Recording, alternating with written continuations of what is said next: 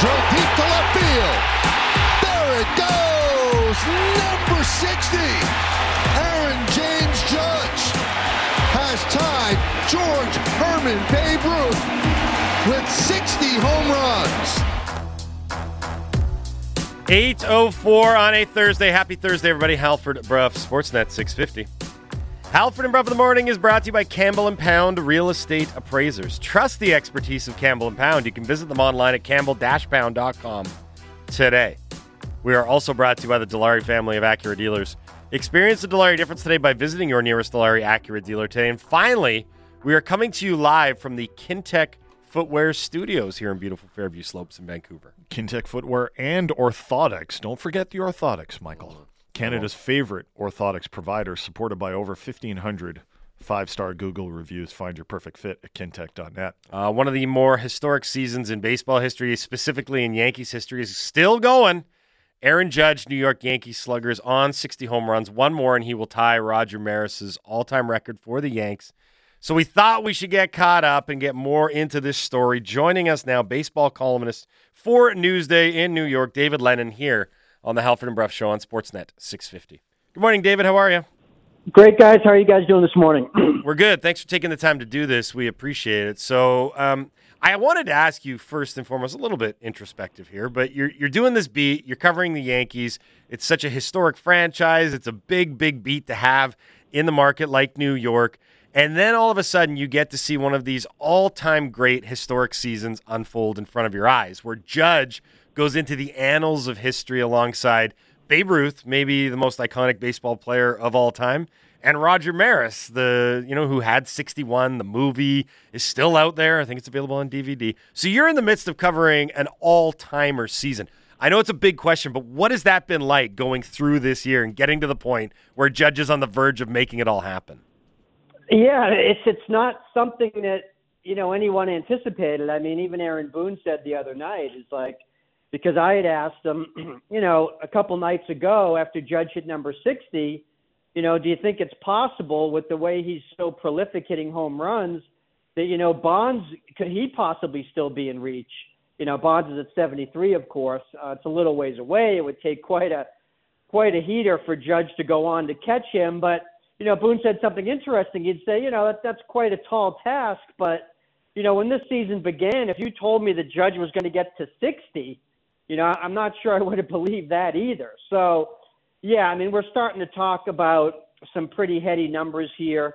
Um, and when you're talking about Babe Ruth, uh, Roger Maris, uh, you're getting into some pretty uh, hallowed regions for the Yankees. So, yeah, this this is stuff that obviously doesn't happen every day or every year or every decade. I mean, this is really, you know, generational stuff that Judge is doing right now, and you can see that every night in the Bronx. I mean, the Yankees are getting, you know, forty six thousand fans every night uh, for a midweek game against the lousy Pirates. So that kind of tells you you know, the kind of fervor it's created here in New York right now. Is there anything that Aaron Judge has changed to produce these results? I mean, he's always been a pretty good hitter. He burst onto the scene in 2017 and had 52 home runs, but he, he's never really approached the numbers that he's got right now. He had, you know, 39 home runs last season, which is good. Don't get me wrong. Um, but a significant jump this season. I'm just wondering if anything he's changed specifically. Well, he did get to 50. You remember when he had the rookie record, which is crosstown buddy with the Mets. Pete Alonso had passed the year after that. So, you know, he has the certainly the power. Um, and I just think that what happens with players, you know, once they've been in the, you know, talented players, once they've been in the league for a couple of years, you know, uh, you know the, the the disciplined ones and the ones that work hard and the ones that study film and the ones that are open to you know, this type of improvement, you know, study the pitchers. You know, they become more familiar with how teams are attacking them. They become more familiar with the pitchers in the league. Uh, and so they just get better. You know, I know there was a lot of suspicion, you know, back in the steroid era, how people made these significant jumps and it was attributed to chemical enhancement. You know, we're not quite seeing that anymore. I'm not saying that that stuff isn't part of the game. It certainly is. You know, they test for it now. People Mhm. can be better at it.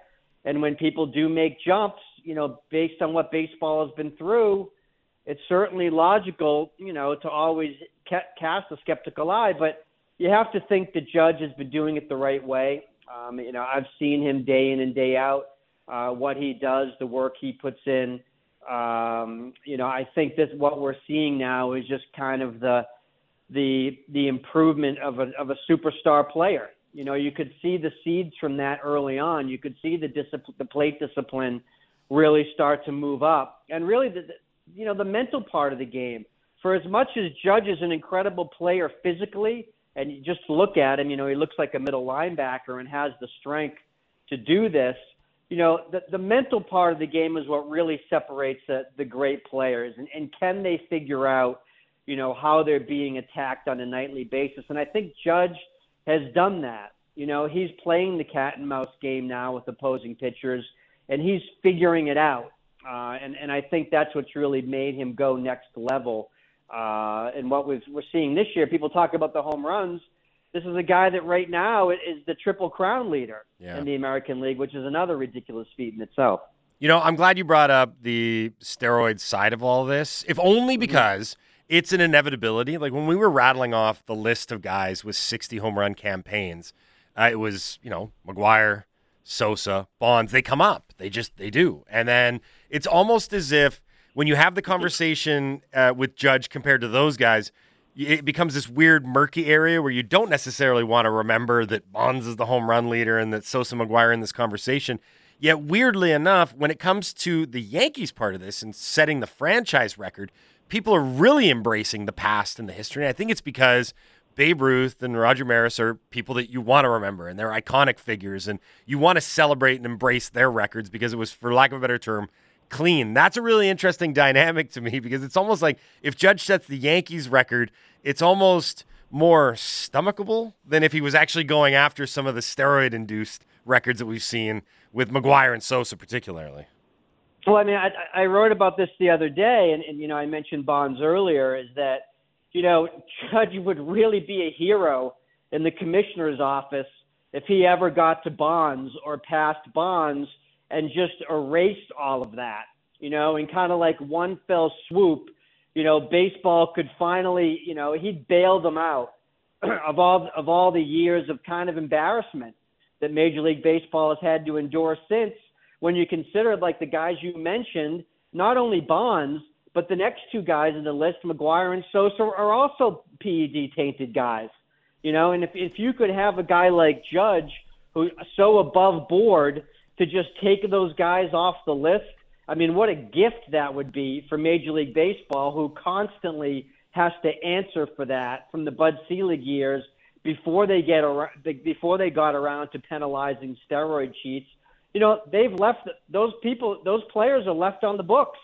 You know, and I've Mhm. said as much as people want to talk about Judge being the quote unquote clean home run champion if he passes Maris, there's no such thing. You know, Bonds is in the books as the single season home run leader, one of the most hallowed records in baseball, aside from the all time home run leader, which Bonds also has.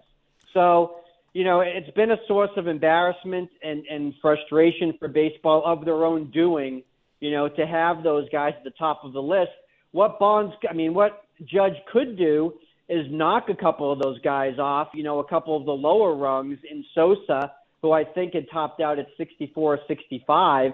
Maybe he could get him. I think McGwire's at 66 or 67, a little higher up.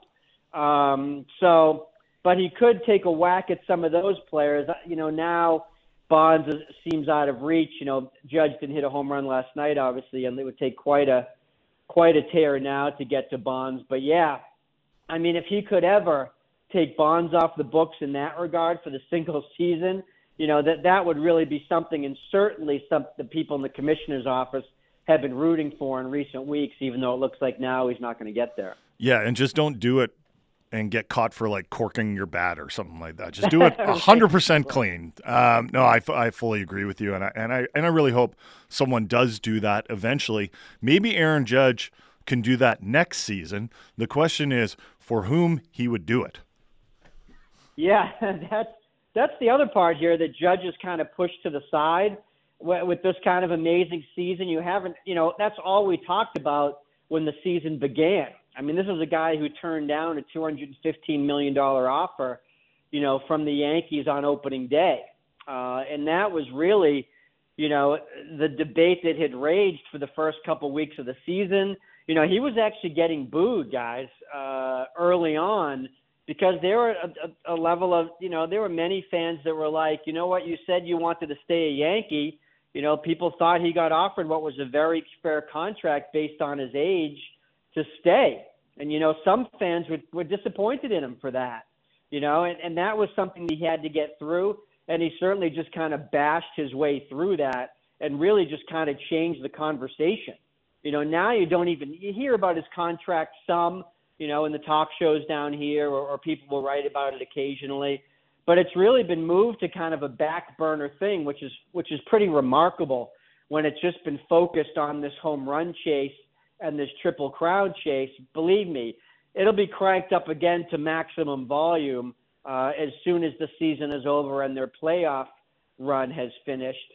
But you know, we're talking about now. He turned down a $250 million offer. I don't really even think you get to the table without getting it to 300 million at this point. and and I think you could be talking about a contract anywhere. Max Scherzer has the, the single has the annual salary record at 43.3. I think you have to start with Judge in the upper 40s now uh, to even get to to even get him to the table. And yeah, he has to be post 300 now, which is kind of you know which is crazy to think when you're talking about a guy who's past 30, 31, going to be 32. Hmm. Uh, but he's but he's earned it. You know, he's he's put to the biggest concern with him was the injury history, but now he's made it through fine with that, and now he's turned into, like I mentioned before, a generational player.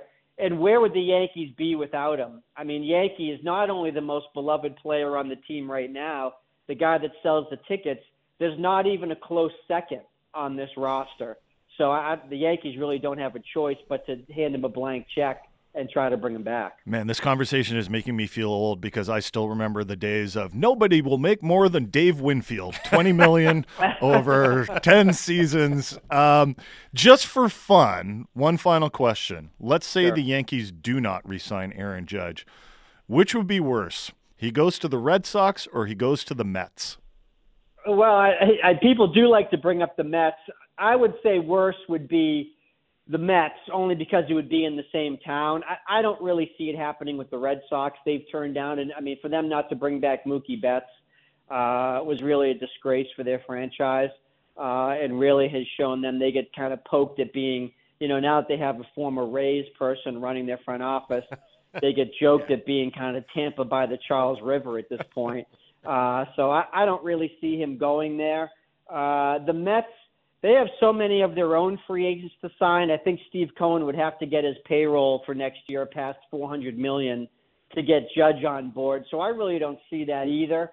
The the the curious thing would be, you know, his hometown San Francisco Giants keep getting talked about, and they've and they've even said, oh, you know, we're going to have plenty of money, you know, to go free agent shopping over the winter. And one date to circle who do you think is the team that comes into the Bronx for opening day to, next year? but but the San Francisco Giants, uh, which would really be something. The Giants, of course, have their own New York history from way back in the day before moving to San Francisco.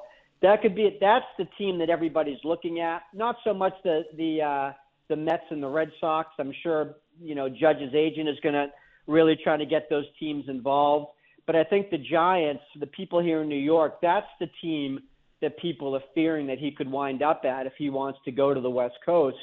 And that what a scene that would be if he returns. I still think the Yankees don't have a choice.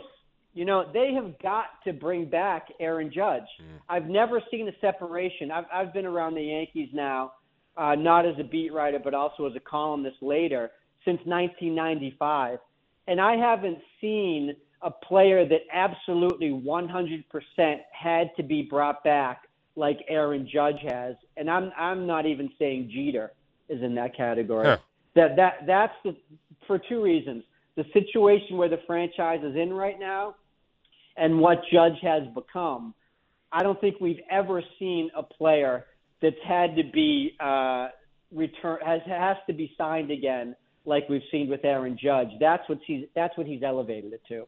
Yeah, I'm I'm with you. I can't see him playing anywhere other than the New York, but the idea of him going to San Francisco and wearing the same jersey and hitting in the same ballpark as Barry Bonds, I can my my, my brain can't even really like get all the dynamics in line there. So I think it's time to put the conversation to bed. Hey, David, thanks a lot for doing this today, bud. This was awesome. Great getting caught up with you. Enjoy this run for as long as it goes in this chase. It should be a lot of fun. My pleasure, guys. Enjoy that and enjoy the playoffs as well. Uh, you too. Thanks. That's David Lennon here on the Halford and Bruff Show on Sportsnet 650. My mind was my mind grapes were churning. It was going from from grapes to juice, crushing my brain. I'm like, God, could you imagine if he goes back to his hometown of San Francisco and plays for the Giants, and then you get all there's all those great. And I don't like Barry Bonds. I'll put it out there. I think he cheated throughout baseball. I've read the book. The some of the shots though from a picturesque standpoint, they're they're iconic home runs from Bonds, Mm-hmm. crushing them into the cove. Him, him being a lefty, though, I know, but I'm just different. saying, like it, it's different. they'd have to reconfigure the stadium. a little bit, right? Because that was the big thing. How many Bonds shots went Yeah. sailing into the water? You could hit it off the Coke can. Yeah, right. You could do that, but Yeah, I, like- I think I think Judge has the record now for a right-handed hitter all time, most home runs by a right-handed hitter. Oh, hitter McGwire. In AL history. Sorry, I should attack that on. You just keep adding you just keep- qualifiers I, to it. I remember seeing the stat. Of like, guys he- born after. moving the goalpost much. who originally started in San Francisco. Did I mention that part? Anyway, okay, that was uh, that was great with David Lennon. Good job, A Dog. Nice guess there. Okay, we should probably go to break early and set some time for what we learned, or Why don't we, we can just do, do- ours and then we can just do humanoids after the break. Why don't we just do ours now? Uh, Laddie and A Dog, dogs behind the glass. Did you guys come up with anything today? A Dog says yes. Laddie says no. That's a smack on the nose with a newspaper. Well, you for guys always don't like mine, so I'm giving you a break. That's not true. We don't always not like them. It sometimes feels like you're intentionally picking boring baseball ones just to annoy us. Or goalie goals. I've I've instructed him to do that. And that was exactly what I thought, which is why I'm passing today. Okay, you're allowed to pass. It's Thursday. You have to come back tomorrow with one though. Okay, or and ask us anything. Why don't I do one here? Yes. Um, I learned that um, Flames general manager Brad Treliving doesn't like this idea of quote unquote winning the summer. Now, Okay. remember all the the kudos and bouquets that were thrown at Brad Treliving when he salvaged the Flames off season. He Which- lost the summer and then he won the summer. Then he won it back Yeah. with the departures of Johnny Gaudreau and then Matthew Tkachuk. But then he gets Huberdeau and Kadri and Mackenzie Weegar, and people are like, wait a minute, are the Flames better? Uh, he had a great quote yesterday. He said, The idea of winning the summer is a load of crap. You try to win in the winter. The summer really is irrelevant. And I think he made another great point when he said, Look, we sat at this, uh, you know, in, he was talking about in the room where they were. We sat in here last year, and I think there was very little expectation of this team on the outside. The team had a good year. Now we got to start it all over again. Remember the expectations for the Flames last season? They were they were not high because they'd had that they'd had that very disappointing uh, season in the All Canadian division. Who were the teams that made the playoffs? It was Toronto, Montreal, obviously, and Edmonton and Winnipeg, right? That is correct. Calgary. I remember we looked at that uh, at their team and we were like, "That's a good team," but it just for whatever reason it didn't work. Yeah. They didn't make the playoffs. It was a disappointing season. So they went into last next season, and we were kind of like, man, like I, I don't know if this like this this could this team could be like a disaster. Uh, and and we were talking about ah, there's there seems to be like something off in the room. And then they had that terrific regular season. Now it ultimately ended in disappointment with just a disappointing performance against the Edmonton Oilers in, let's face it, a weird series where there were tons of goals. Markey didn't look himself. It was just a weird series. Uh, now they head into this season with high expectations, and what Treliving is saying is like, look, it can happen the opposite way too. You can go into a season with high expectations, and you can kind of, you know, you know what the bed.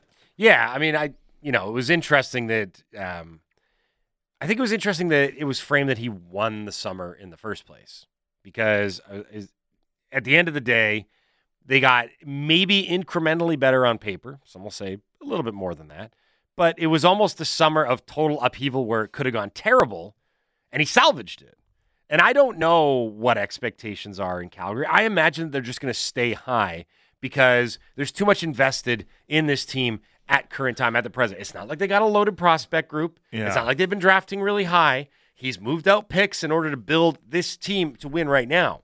Did anyone did it get much discussion about the long-term risk that Brad Treliving added to his team, signing guys like Kadri and Huberdeau to these long-term contracts? Huberdeau's almost 30, Kadri's 31, and he's getting this long-term contract. He's got Blake Coleman signed to a pretty long-term contract, and he's 30 now. Did anyone talk about that, or were we all so distracted that he was somehow able to uh, pull off that trade with Florida and bring back together a strong group for next season. Um, the I do remember very clearly people giving him a pass, rightly or wrongly, because he had to do it. He's like, well, he had to do something, right? You got to. I'm always skeptical when people say, "Wow, what was his choice?" Right. Well, his choice was not to do that. but it's an accurate assessment. Just might not be the right one. That's what I'm saying. Like, really, he couldn't have um, Well, it's an accurate rece- r- r- r- it's an accurate assessment in a purely reactionary way. yeah, but the the present is the key for this team. Yeah, I mean, if you're ever going to kick the can down the road, now's the time to do it. for sure. In order to keep the team competitive, Yeah. he didn't have many options. I think sometimes we we exist in a world where every contract and every situation needs to have the best ending or outcome. And I think in the reality is a lot of people have to acknowledge that you sign a deal with a certain player with the acknowledgement that it probably is going to go badly at the end. But that's the price you pay for it to go uh, great now. How many how many ideal contracts are there in the NHL? How many great contracts for teams, value contracts, smart, savvy contracts. I think McDavid's is ideal right now. Okay, one. There's a lot of contracts. If you get if you make the bet on a, a kid coming out of his ELC, Quinn Hughes has a great contract right now. There's a lot of contracts that work well if you get them from 23 to 31. I just think that not everyone's going to be like that. There are going to be some where you're going Those to. can go badly too, right? They can. All of them can go badly. Right? The Ottawa Senators are making a, l- lot lot, of big of bets. big bets Yeah. on players that are young, and they're saying, "Listen, we're going to try and lock up their prime years." So the advantage to this is we're getting their prime years, so there's no worry about like, oh, he's 32, is he going to lose a step? Uh, there's also there's also the advantage of if the salary cap keeps climbing by year four or five, those deals look amazing. For example, the Nathan MacKinnon contract, which is recently exp- or is- or is going to expire after this season, after which he's going to play under a massive extension. The risk is you lock up these kids and they're like, wait a minute, this guy kind of sucks. Yeah. You're John Marino. Man, what did we do this for? That kind of thing. Okay, uh, we are up against it for time. We got to go. We're going to come back. What we learns humanoid time. Get them in 650 650 Dunbar Lumber text line. What did you learn over the last 24 hours in sports? Let us know. It's your chance to be on the radio. We'll read them on the other side. Halford, Bruff, Sportsnet, 650.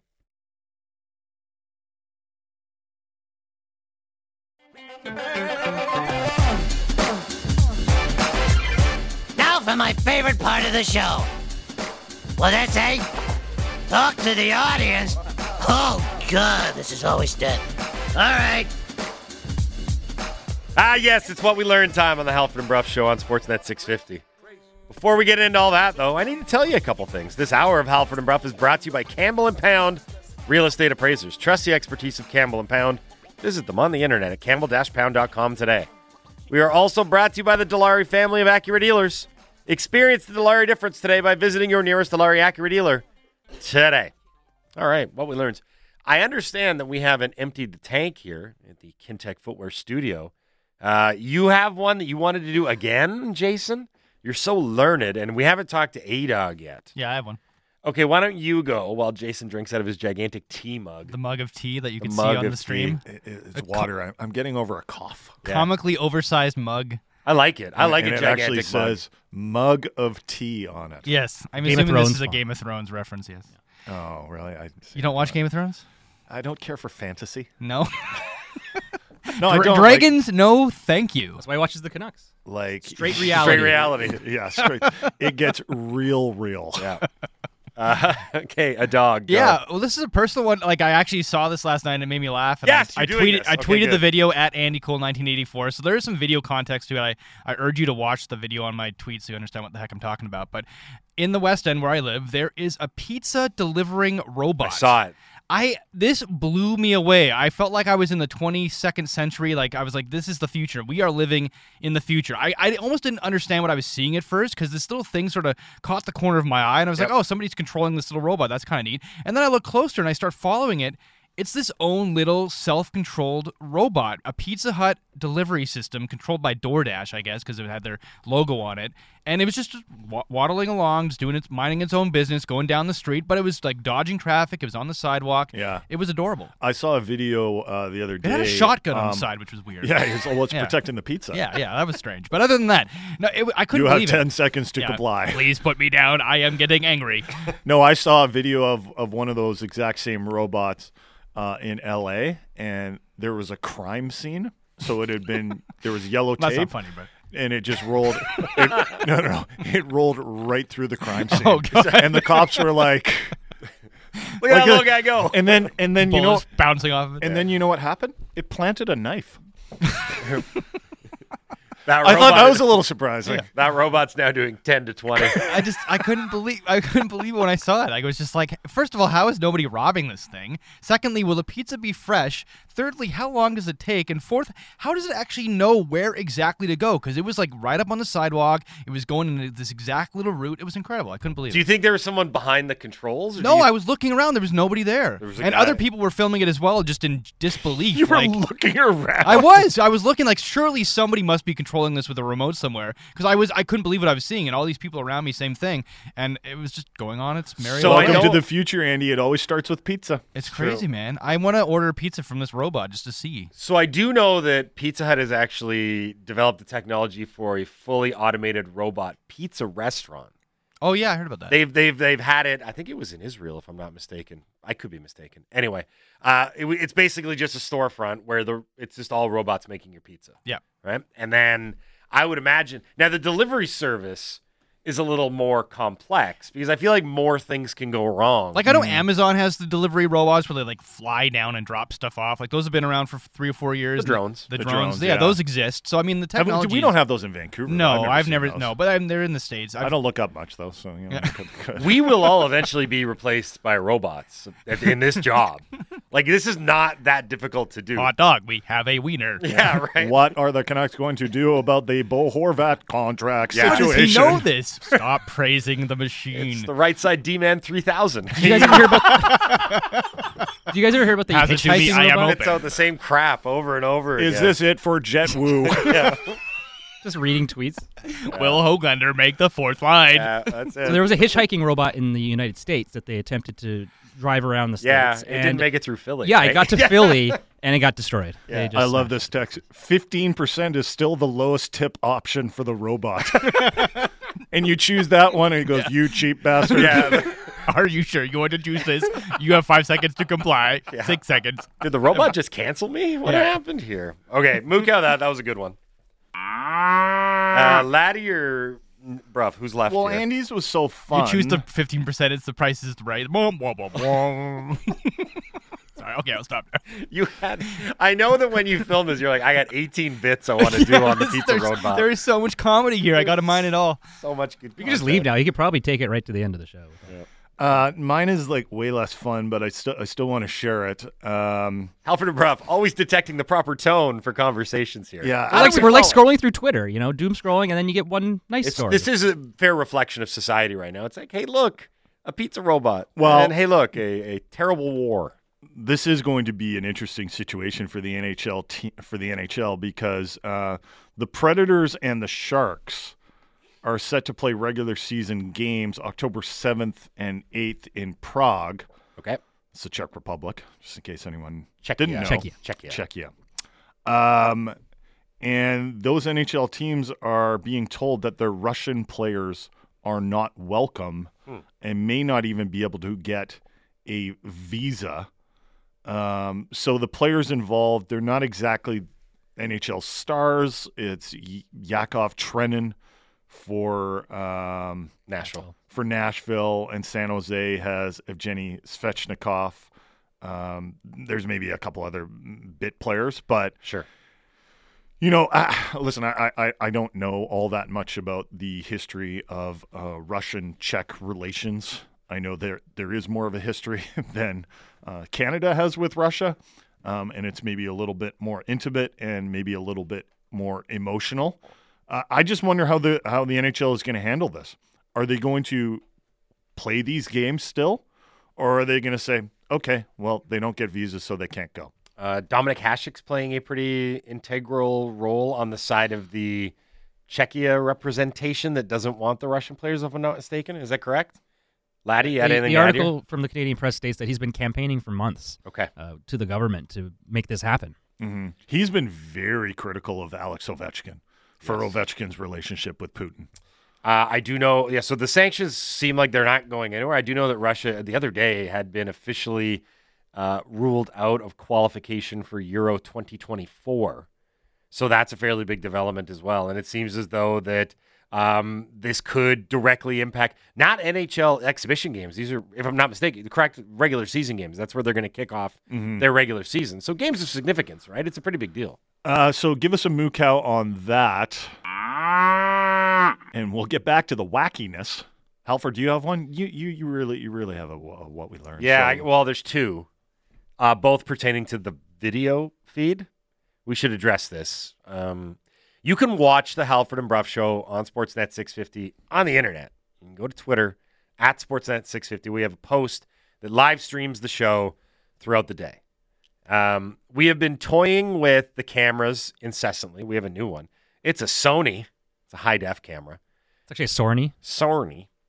And we're also renovating the studio.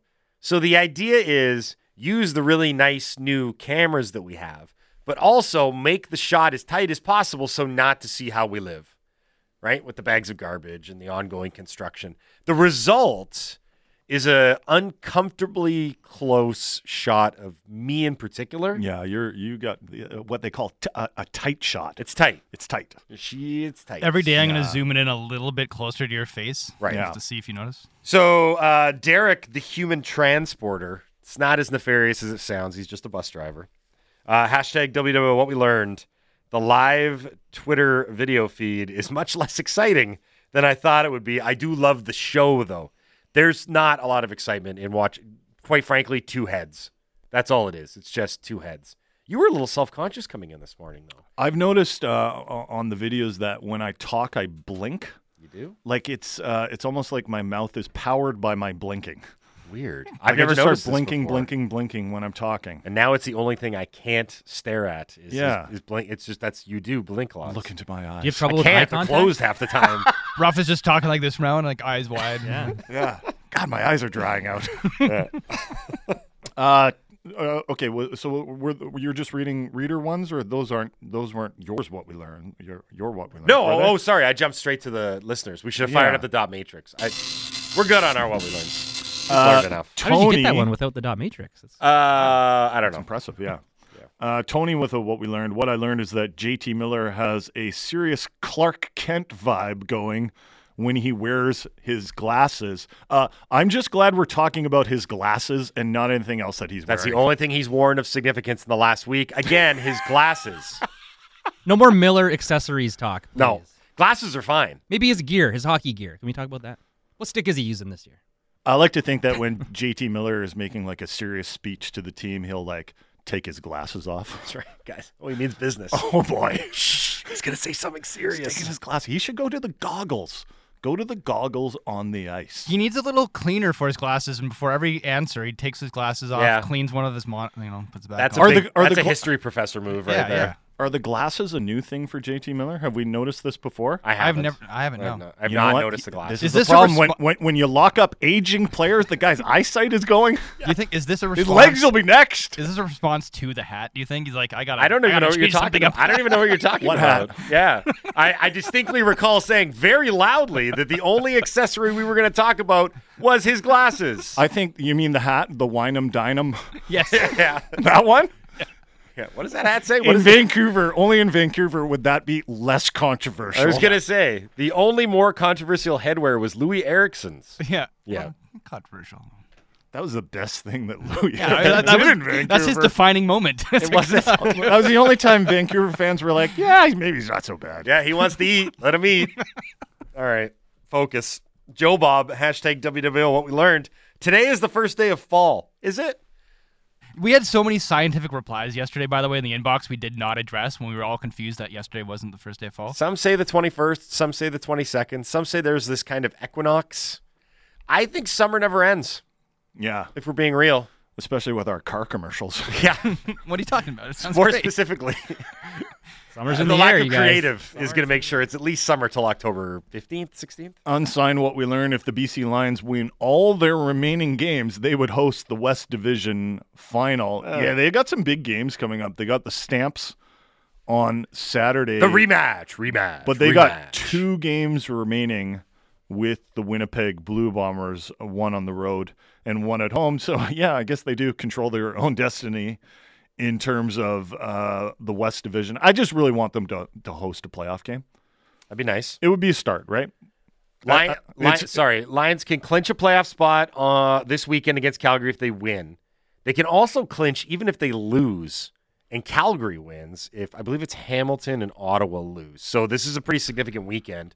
I love a nine team league. It's like I think the Lions are going to play the Stampeders like eight times this year based on preseason, uh, regular season, and then they'll probably play them in the playoffs. They're probably going to be the 2 3 matchup. Like you, do, you don't get a lot of back to backs in football. I was actually when I was talking to Vernon Adams about that the other day. Back-to-back, You know, it's like who you playing? Same guys as last week. It doesn't happen very often. There's so many other opponents all these other leagues get to play because that's what they're faced now with, right?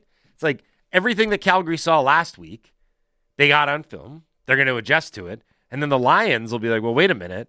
If is going to adjust to what we did last week, we have to have adjustments to counter their adjustments. We have to adjust the adjustments. I mean, very, Right. very complex and convoluted. Uh, Kevin on the road, what we learned moving Quinn Hughes to the right side of the defense and then moving the issue to the left side is like that Simpsons episode where Bart's lizards solved the pigeon problem. Right. Yeah, and then Bart's lizards become a problem and they have to bring in snakes and then the snakes become a problem and they have to bring in I believe snake eating gorillas. Then of course you got yourself a gorilla problem. It's true. It is it does have kind I of I want to buy your rock, Lisa. Yeah, that's the same same concept. Um, it does kind of have uh, deck chairs on the Titanic feel to it. Robbing Peter to pay Paul. I guess the, the, the question is which of the defensemen below have the most upside that could potentially play in the top four? Like if you if you uh, let's say Hughes and OEL are a pair, Okay. right? Then if your second pair is say Travis Dermott and Tyler Myers, and Travis Dermott proves to be a, a top four defenseman, then yeah, maybe you could say that that Quinn moving Quinn Hughes has helped solve it, or maybe it's it's Jack Rathbone who t- who takes a step and he's paired with I don't know Myers or, or Schenn, or maybe you know I I, Right I don't know how it how it how it's going to help. But I'm I'm curious to see what it looks like. I'm just not sure it's going to solve a problem. It might if Dermott can play alongside Myers in a top four role. Because if that happens and you go into the season with your top pair of OEL and Hughes and your second pair is Myers and Dermott and it works, I think you're kind you're kind of laughing. Not that you've got the greatest blue line in the NHL or anything, but you found a fairly decent solution without ever changing the group. Yeah. They didn't do anything. They just got one guy to play on the other side, and it's like, hey, now we're not bad. That's a decent. But the whole solution. key is just have four good defensemen, right? Four Right. top four defensemen that you can count on. And right But they now, don't have that. No, but the, but so the next plan is but how do no- we manufacture that? no, but it- my my point is that if one of these guys, and I think the best candidates are, uh, why don't you sniff a little Sorry, I tried. To, I tried to suffocate it, but it didn't work. Well, you, you got that little button there. yeah, I missed it. Uh, Travis Dermott and Jack Rathbone. Would you guys say that they've got the most upside? Dermott or in- Rathbone? Yeah. Yeah, and Like Di- I don't think Dermott in Toronto maybe didn't get the full opportunity to play in, in the top four because they got a they had a fairly deep defense there, Mhm. um, And and I think Jack Rathbone is obviously a young player who has potential. He just has to show it in the NHL. I've just, I mean, the big difference is that I've actually seen Dermott. at Dermott's the NHL. 25 though. Is he really? Isn't he kind of? He is what he is now. How old was Ehrhoff when he came to Vancouver? Like it was it- maybe it was that kind of similar situation Yeah. where I think don't you could didn't have the classify. I think you there. could classify Dermott as a reasonably good gamble. Oh, I don't have any that there's problems some, with him. that there's he's something more there because he had such a muted role in Toronto. text in the deciding factor is Rathbone. If he can be a regular and play to his potential, we are good to go. Good to go, maybe, but who do you pair him with? Who does he play with? Right? Schenn. Myers, if he's a top four guy. Yeah. And then you put maybe Dermott and, and Schenn together. It is asking a lot of a, essentially a 23 year old rookie defenseman to be a top four guy. Right? He's older than Quinn Hughes. I know he is. We've mentioned that several times. It does blow my mind. It is kind of funny, though. Yeah, Hughes is a vet now. He's calling other guys kids. He did that a He, couple ca- times. he should call Rathbone a kid. He's like, hey, kid, you'll make it eventually. I think he called Kuzmenko a kid. He's like, we got the Russian kid Kuzmenko. I'm like, he's like four years older than you. How can't old is. Kuzmenko? 26. I just gotta Is he say, really? I I love Kuzmenko already. Just I, the Canucks social is just a, such, such a good job with him. He's like my new favorite player, and I haven't seen him play yet. He's Better just hope so, he he's pans just, out He's just amazing. There is that profile of Russian player that comes over, and you're like, that guy is just a happy-go-lucky He's- he's adorable. guy. That yeah, was- he's adorable, right? He is. Yeah. That was Mikheyev when he came to Toronto. Yeah, I can't Was not it? like this guy. Yeah, because he, I think he is English was limited, Mhm. but he he said like along the lines of like I like soup, and then the next thing you know, like everyone was like that's adorable. He likes soup. Who doesn't like soup? But Goldobin was the same way, right? Like Goldobin. Yeah, but what- couldn't play. Yeah, but okay, but forget take his take his uh you know, take all that out of the equation. He was a likable guy. I think he was like people liked him. yeah, He was I- like he was like, hey, there's your little kid brother, Goldie, right? right. Because Menko kind of has that that I'm I'm in this wonderful new adventure. Yeah, I, and, that- and that's part of it for Yeah. sure. Um, I would be very curious to see how he plays hockey because the the KHL Well, there's old bottom line Halford. when you bring guys over from the KHL, I've never seen such a wide gap. And oh my god, this guy's amazing! I can't believe he wasn't over here earlier, like Panarin. And then other guys, you're like they could go back anytime. This is a East West dude and a North South league. uh Andy, a lot of people complaining that the podcast is not up for hour one, and that What's was going a, on? That was my a God? terrific hour Well, with first of Brendan all, a lot of people, many people, many many people. There's one guy. There's at least two. You know who would have had It's- hour, it is up. You know who would have had hour one uploaded right away? The replacement robot that we have for ADOG. I can see that it has been. they don't make mistakes. Ro- Okay. That's the thing about robots. You They know what's going to be the worst part? We're going to make you train the robot. Yeah, Yeah. yeah. this robot talk, talks back to me a lot. hey, don't don't make eye contact with Brough. The Robot- robot will have to learn that. Please do not raise your voice. The, the robot took my parking spot. Like Parking those clowns in Congress did it again. What a bunch of clowns. Okay, well, the i hour one is definitely up on Spotify, Apple, and on the website. How does it keep up with the news like that? Stop praising the machine. What we learned on Sign Text is there is a new 30 for 30 about Jeremy Lin and Linsanity. And as fun as that time was, it was only a two week stretch of time and doesn't feel worthy of a full full 30 for 30 documentary. Maybe I'm wrong. I, I'm sure they're going to go into more than just that two week stretch.